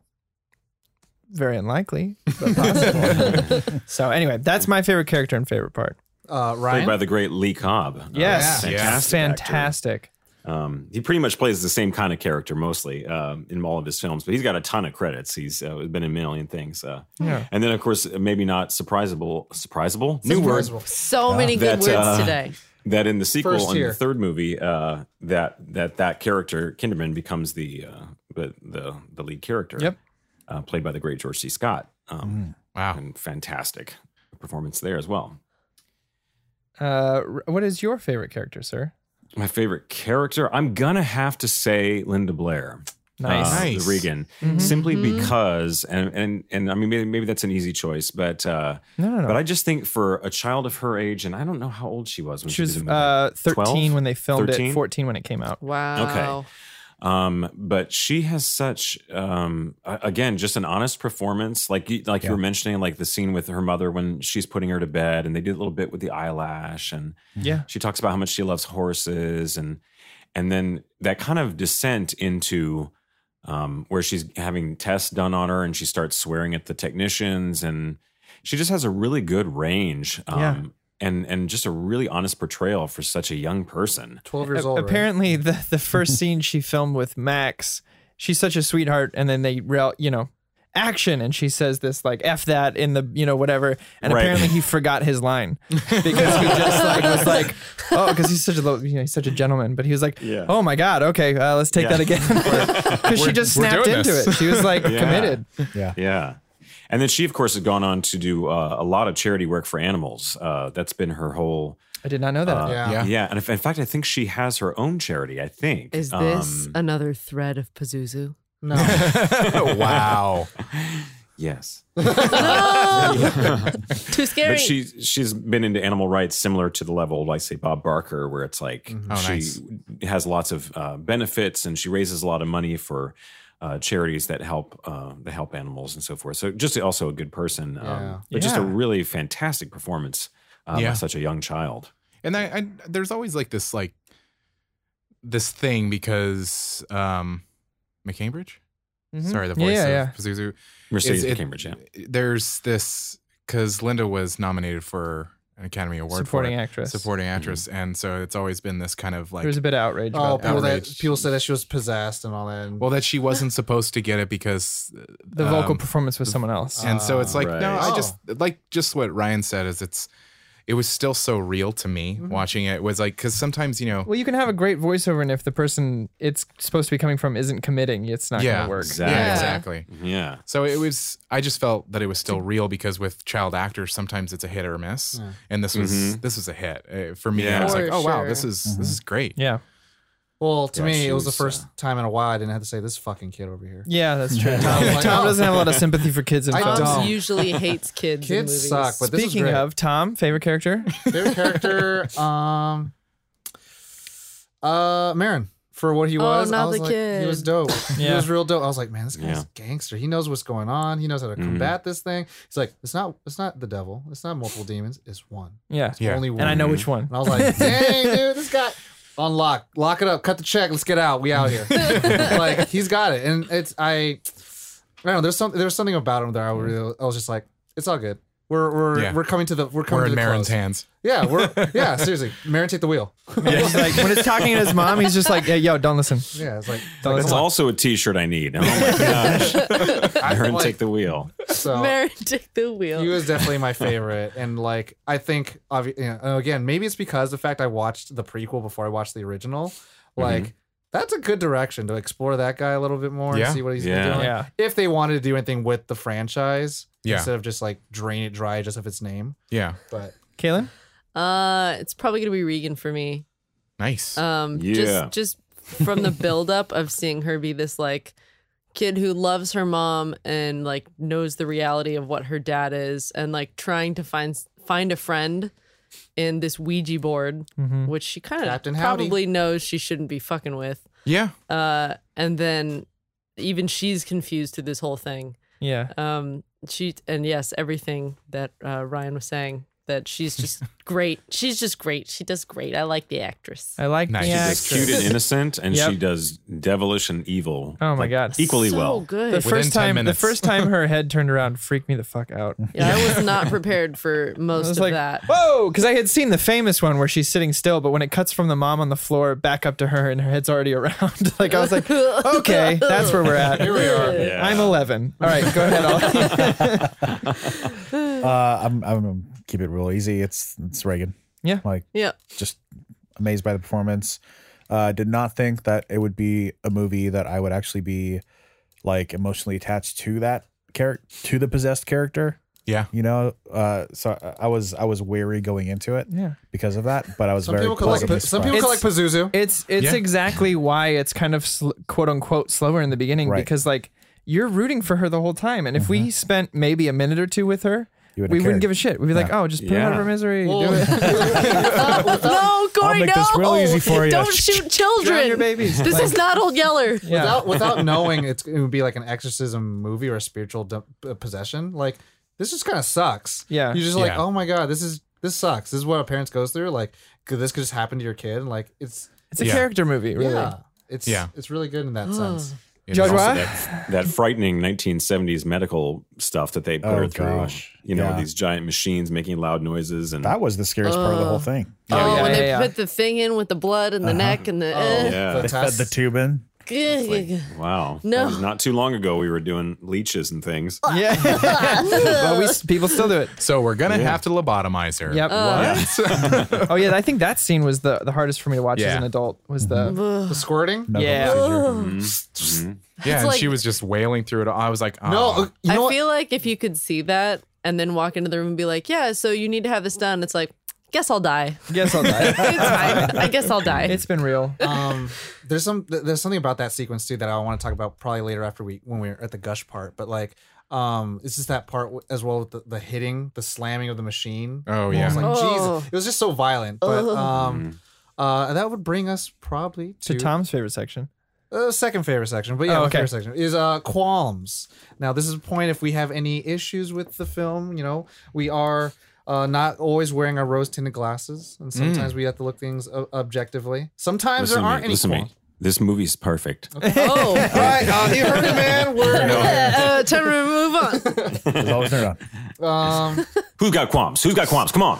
Come on. Bone fight saw's ready. I'll start Come at off. me, I got Come I got on. one that I was thinking um, a couple times while watching it, and to its credit, could it could be of the time. Not really sure, but I wish there was a little bit more of a score to this, like a little bit more Mm. It has the one theme that There plays a few times. Now I appreciate silence. Don't get me wrong. When like when a film like Knows cut- how to cuts use it. silence, Yeah. that's fine. But like it wasn't that. It was just an absence of it altogether. So if it had it and then went to silent for certain parts, I would have gone that. But I would just I would have liked Tom's losing his a mind. over little there. bit more. See, Uh, I'm I'm about only- to defend Ryan right here. You know what I'm saying? Yeah. I'm only I'm only giggling because You of stand in Tom's front of me. reactions. Well, because to, because to me the thing about like score, I love score. Ask the next guy, you know, fucking Batman, Indiana Jones. All the music scores are great, but the thing about like scores, sometimes they're sometimes too informative. no, for sure, I They get that. tell you too much how Yeah. to feel. Where this one like allows you to be like, no, child, fucking listen up and hear what they're actually saying and live in these moments of like when they breathe and they don't exhale, like live in that moment. And you're So like, well, really, it it's gives kind you of an the- uneasiness throughout the entire film. I was gonna say, so it can Yeah. be sort of part of the feeling of the Yeah. movie. It's like deal with the silence. like Like- even like even knowing where this film was going, having watched it multiple times before, uh, I watched it uh, last week and then again today, and I still felt uneasy, even having just watched it a week ago. Like through Yeah. the whole thing, I just felt un- like my skin was crawling. like one of my favorite things is actually the opening the, the credits right? Like when mm-hmm. it says william freakin paul Baez, and then it's like the exorcist. Like it's a fade in to fade out fade in to fade out. And then when it says actually it's a cut. It's not a fade in fade out. It's an abrupt cut and it's matched with the music and so these kind of uh, decisions were made with the fact that like this like the audio that's going to play with you it's supposed to frighten you in ways that you didn't think you could have been in a very calming manner. And so they're not going to do it the way that you know john carpenter i love fucking halloween. Yeah. his score comes in you're like oh shit's hitting the fan let's go. Like this one's like Oh no. I feel I just- I just- uncomfortable. I would have liked to hear the theme one or two more times. it was times. just it was 'Cause just it is a, a couple wonderful moments. theme. That's all. It wasn't like I didn't need it to be like a musical or anything. Yeah, yeah, but yeah. I- Yeah. there was a couple moments where I was Well, like, I'm possessed. if I just I agree with if you. I Ollie. just heard it kind of like swell up during like like the part where she starts rising up. Like, yeah. Dun, I dun, would've- dun, dun, dun. Yeah. um, I have my I only have one actually, and it's just that uh, the I loved how the film ended. I think it was uh, a good ending. I wish I would have seen uh, a little more struggle. I think just I wanted to see more of it after Yeah. the demon jumps to the father at the end. Curse. Um, and Yeah. I, I, I, I think just that that happened so quickly for me that I, I had to rewind it and not anticlimactic because it's very, very climactic. Yeah. With him jumping out a window and seeing, uh, you know, Max's character dead there. But some people say max I climactic. I think I would have liked. I would have. Damn. I would have liked that scene to go on another one or two minutes. Okay. It's it's a very small qualm. Uh, and it's just me nitpicking, but uh, You know, I I can actually get behind that. Yeah. That actually, I, like when the demon actually goes into Father Karras, yeah, it, it is it is really quick. I never really thought about it that way, Mm-hmm. but it is really quick where it's like he decides he's going to attack the girl, and you you just have just maybe enough time to realize what's happened, and then he's like, no, and yeah, just then- Like, it would another have been you know just you know another minute awesome? or two. It would have been Yeah. great to see Chris like run into the room and then like him say a couple words to kind of summarize like his experiences and stuff like that. And then mm. and then See, I am I am actually- a father that lost faith. I don't know if I need that so much. I'm on but the other side of the fence where like he welcomed like that demon into him. yeah, Zuzu. So he had no time. well, he There didn't wa- welcome like, it. He said, "Take me He said, instead." "Take me But the thing, it, it he had a bit of protect, protection that it rips off and it Right. jumps in him. and I So- would have liked to see the struggle of, I guess, him being in control a little more before he decides to jump out the window. Like that's yeah, that struggle there Like, because it, he took, it does. took Regan like three weeks to get fully possessed. Him was like ten seconds. Right, but it was Yeah. also something where she didn't like invite it; it was infecting her, and for him to be like, "Take me instead," and welcome. Mm-hmm. no, I understand how quickly it gets into him. I'm talking about the struggle and the decision to jump out the window Yeah. happened within. It was like four possession seconds. and then jump. Yeah, I think I would have liked to see him struggle with the now I've invited this in. What do I do? Kind of thing. And and he just all of I'm a sudden yells cycle. no and jumps out the window. Yeah. I can see If that. it, if it could have been like a struggle and then he sees the window, I don't know. I just would like would like to see more of that a explored. transition, so to speak, of the Mm-hmm. emotion of I would like like, to see him in his final form. because within I think within like ten seconds he says take me. It's in him. He jumps. He dies. yeah, So I would Yeah. like a minute of that. I think just live in that moment a little more. yeah. Uh, that's it. Though that's me Little, nitpicking. uh, I still speaking- loved. built up a little more tension. I still loved Speaking how it of ended. um, yeah. about that ending, um, when he's down at the bottom of the stairs and um, uh, William Bloody O'Malley, who's Yeah. the, uh, the the actor who plays Father Dyer, Asking for Um, confession oh, yeah. and stuff. Yeah, and he's holding his hand and so forth. Um, there's a, a great story. Again, it's it's not confirmed, I don't think, but I've heard it multiple times about how they were filming that scene, and there's um, a shot where where uh, Father Dyer is giving the sign of the cross over Karras's body, Mm-hmm. and um, and when you see the film, you can see his hand is visibly shaking. And the story goes that uh, that he was a real priest in real life. he was Oh, also an actor, but he was also a real priest.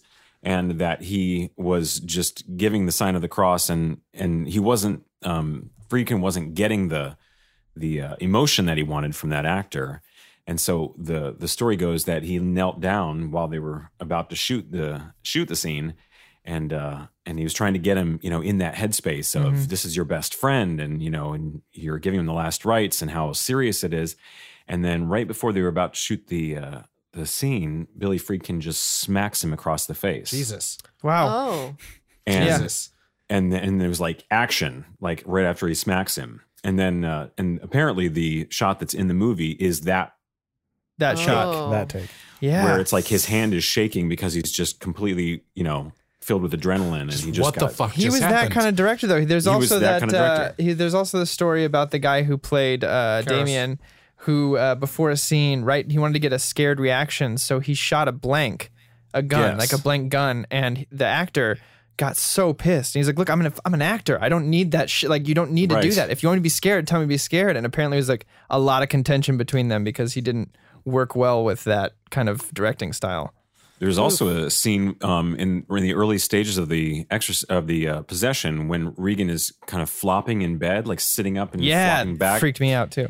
and um, and allegedly, again, the, the I mean that's that's actually Linda Blair in this contraption. Oh, wow. that's pushing her up to a seated position and then pulling her back down like hydraulically, I suppose. Yeah.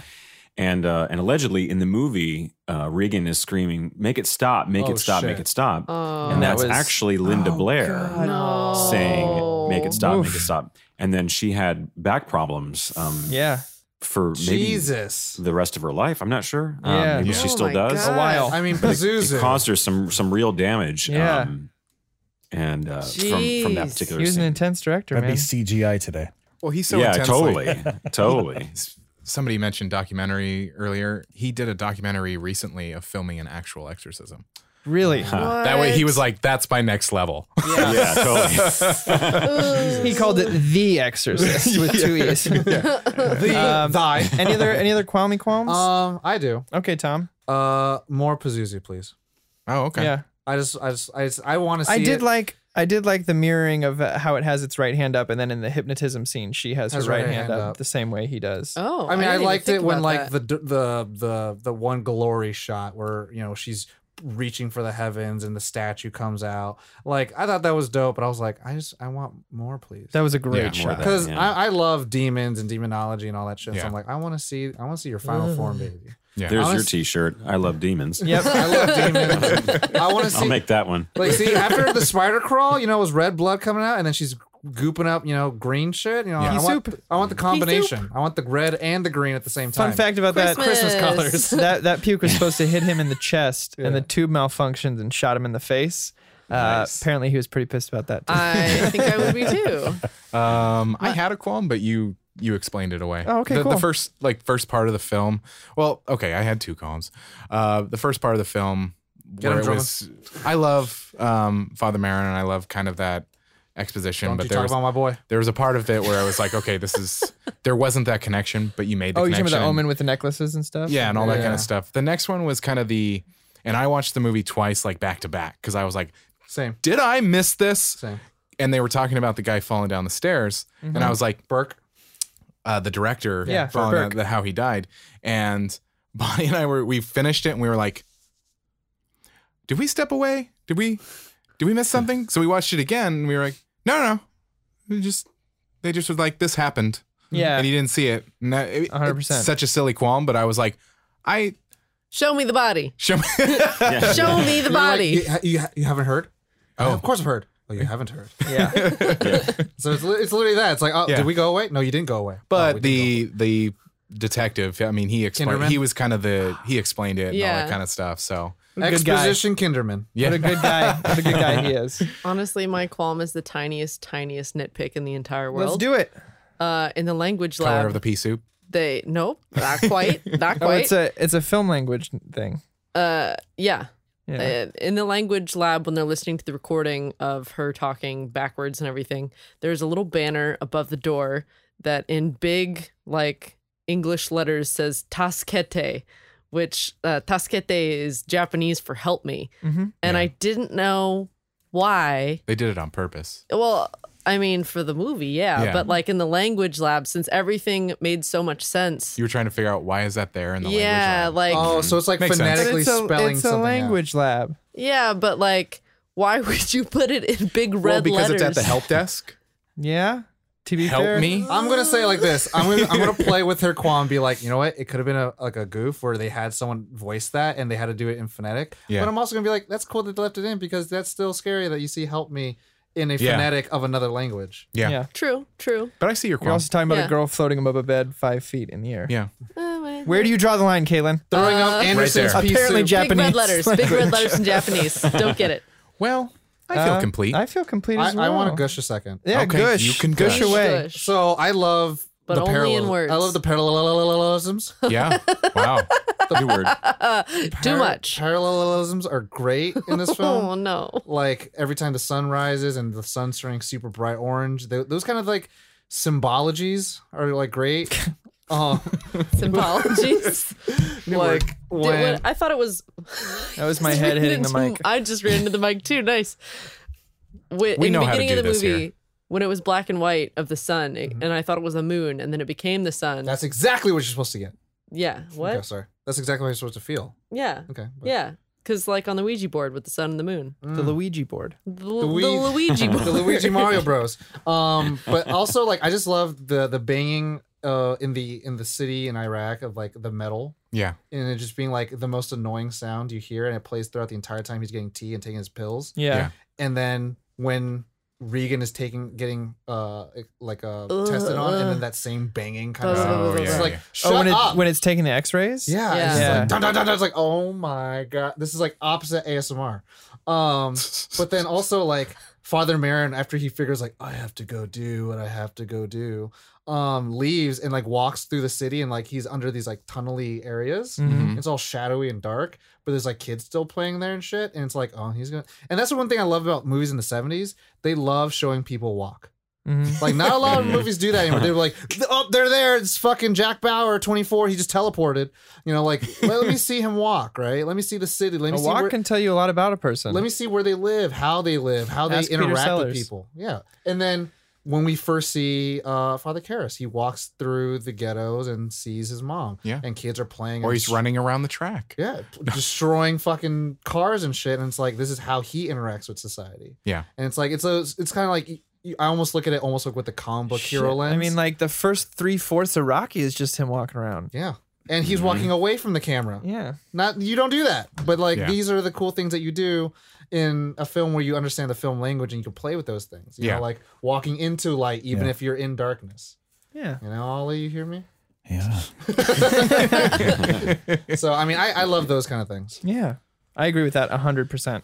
Yeah, yeah, yeah. Or 99%. I don't know. I never agree with anything 100%. Did, just did you did you want to join me in the gushing at all, Ryan? Oh, I, I could go all day Yeah. discussion about this movie. Is it green Um, and does it look like pea soup?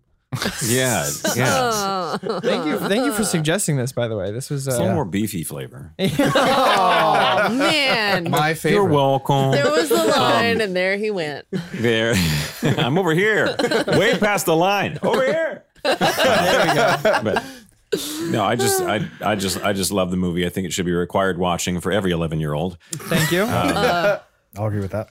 Yeah, Or, I, you know, I've probably seen it a hundred times Shout in my to my life. It's just, I just, I just love it. Just Yeah. love it. Oh, Nice. super scary. it's definitely going to become a, uh, a Halloween uh, tradition in my Would household now. recommend. Yeah. hmm So now I feel complete. Yeah, Because. Tom is Yeah. complete. I'm completed. Yes. Yes. You I are I completed. have completed. I all am over. just complete. Yeah. So I'm complete, completed. yeah. yes. More new words. That's yeah. Number 10. Yeah. You should title this episode of the podcast "New Just Words." New words. New, New words. words. So Ryan, uh, let's go over a little where our audience can find us. I mean, I you mentioned that you're, I mean, you're in the Bay Area, so you're doing theater there, so people can see you live. What uh, what kind of social stuff you got going on? Website, all that good stuff. Well, I, I had a website, ryandrummond.com, but I kind of let it go recently because I didn't think it was really doing anything anymore. So Okay. um, I kind of just kind of shifted over to the normal social medias. Mm-hmm. Um, I'm really not too involved in them, honestly. I'm kind of too old to do that. Ah, come but on. um, I'll still follow. but uh, I, I'm on. I am on Facebook, but it's only for people that I actually know and have met in real life. got it, got it. Um, Is there for- a fan for- page out there somewhere? I have no idea. I've never looked. Okay. Um, but there are some. Twitter, But there's Instagram, some Snapchat. great. Um, I I used to do Instagram. I don't anymore. I do Twitter. I haven't been on it in a long time, but I do uh, have a Twitter page at Ryan the Drummond. Uh, Ryan the Drummond. That's a great. because my my name was taken, I guess. So I, I thought, well, the is a good middle name. Is there, is there a fake Ryan Drummond somewhere? That's so dope. But uh, I do check in on it uh, not as often as I should. I should really get on it more, and uh, I So- always have a great interactions with lots of um, Sonic fans from all over the world. It's Nice. it's probably kind of the the the coolest thing about Sonic is that it just connects you with so many people from everywhere. oh, Yeah. yeah. Uh, it just makes the world tiny because it's like if I were to ever like travel anywhere, um, you know, I haven't been out of the United States for a long time, but uh, if I would, it would be really easy just to go on Twitter and say, "Hey, Czech Republic, I'm going to be all up in you next week." Who- There you go. Proper uh, nomenclature. yeah, Family show. and then uh, and then uh, it because I've just I I still like even to this day. I mean, I did the voice for six years or something like that, and then um, was replaced by an actor who then was replaced by an actor, and you know, and there's and there's uh, different people who do it now. But even though it's it's been a long time, um, I still literally get at least an email a day That's Nice. awesome. Oh, that's wow. cool. from somebody somewhere in the world just saying, "Hey, I love the games and I used to play all the time and, you know, and so it's it's just a gift that just keeps on giving. I had no idea when I signed up for it it was going to be, you know, anything. I didn't think, you know, 21 years from now I'm going to be doing a podcast and we'll be talking about, you know. the Exorcist and Sonic. yeah, totally. That would be it'd be predicated by I had the weirdest dream where Clown I was a Sonic middle-aged exorcism. man, Yeah, and yeah. we talked about clowns and devils and and hedgehogs. um, but I still, I still really love the fan base is fantastic. Like everybody is so kind. There's, you know, been very few people I've had to call the police on over the years. Of Um, course, of That's course. good. which is It was I one time, Ryan. One time. I told you not to speak to me. No, the, uh, the, you know, and, and and that's just that's not a comment on on the the uh, the community at all. Because with any cross section of any large group of people, you know, over a thousand, let's say, in the Sonic community, you could say is tens of thousands of people. Um, there's always going to be, you know, at least one person who just goes off the rails and They're says literally the reason they have the saying "one bad apple spoils the bunch." exactly, and and it is just the one bad apple. It's why signs exist. It's and, no and I won't. Um, It's why sign. They're why signs exist. and I won't go into like you know the the whole thing, but there was like there was one person um, many years ago who like threatened my child, oh, Whoa. but but it was under the guise of being a fan. But Oh, they hell. were but they were just like. You know, the first few messages, it was very Stan like, uh, to quote Yeah. an Eminem thing, but it was like, it was like the first few messages were cool. And then it was just like, you know, I'm, I'm going to hurt your son. And, you know, whoa. Jeez. but but the cool thing about uh, about being a part of a community that's so computer literate, and I can say that I'm probably about a middle schooler when it comes to technology, but having uh, a, a younger fan base that is obviously into computers, it was so easy for me to to kind of put the word out in the Sonic community, and I just said, "Hey, I just got this threat from this person. Um, does anybody know anything about it?" And like. uh, a hot 15 seconds later, I got Whoa. you know things back from people saying, "Hey, I just hacked into his home computer." I Whoa! You don't mess with Sonic. you don't, you don't, and that's the you don't kinda mess banded with, like, together, man. These computer geniuses that are out there. Um, It's nice to have a few on my side, really, Nice. um, because if there's any sort of problem, I can just kind of kind of put it out there and say, "Hey, you know, help, dox this ass." You know, help, yeah. Yeah. you know where do they Help me. live, and Help me. you know, Tuskete. and, uh, that's right. there you go. well, Ryan, thank- Carve it on my stomach, and hey, there you go. Take a picture of it, hashtag, put that on Twitter. No, Yeah. that how they do yeah, that? exactly. Right. So basically, Sonic. Uh, I'm on Twitter for the Sonic stuff, and All right. uh, Okay. th- to that's know. that's kind of basically where I. I'll start following. Yeah, yes, me too. yes. Thank you, thank you. I Ryan the it. And- and I, I promise I'll get back on Twitter more. Uh, I'm gonna hold you to it. In fact, Yeah. Nerd On is now following Ryan. McDermott. Yeah. we hey, right on. right now. Um, well, Ryan, thank you so much for being on the show. We really you. Thank you for taking time. Sure, it's been great talking to you guys. Um, yeah, everybody at home, thank you so much for listening to our conversations, our shenanigans. Um, if you'd like to find out more information about Nerd On, hey, Caitlin, where can they go? They can go to nerdon.tv. Whoa! It has all the linky links for So. Twitter, Instagram, YouTube content, written content, all sorts of stuff. the Twitchy Twitch. Twitchy and of Twitch. course, Patreon. Yes, Patreon. Care to see what that's about? mm-hmm. What's that address, Ollie? Patreon.com slash nerdon. Yes, it is. I believe it's Nerd on Said TV. such conviction. Nerd on TV. Nerd on TV. He does Yeah. the graphics. We don't let him handle I it. just, I'm like, Why'd you, did a why'd you drawing. hand to him? You've Well- given nothing to your social media manager. Thanks. Well, you know, you do it all the time, so I I, appreciate figure that. I need the break. We'll take some weight off. I appreciate that. Just I a do. little. On that note, you know the drill. As always, nerd on. Down. There it is.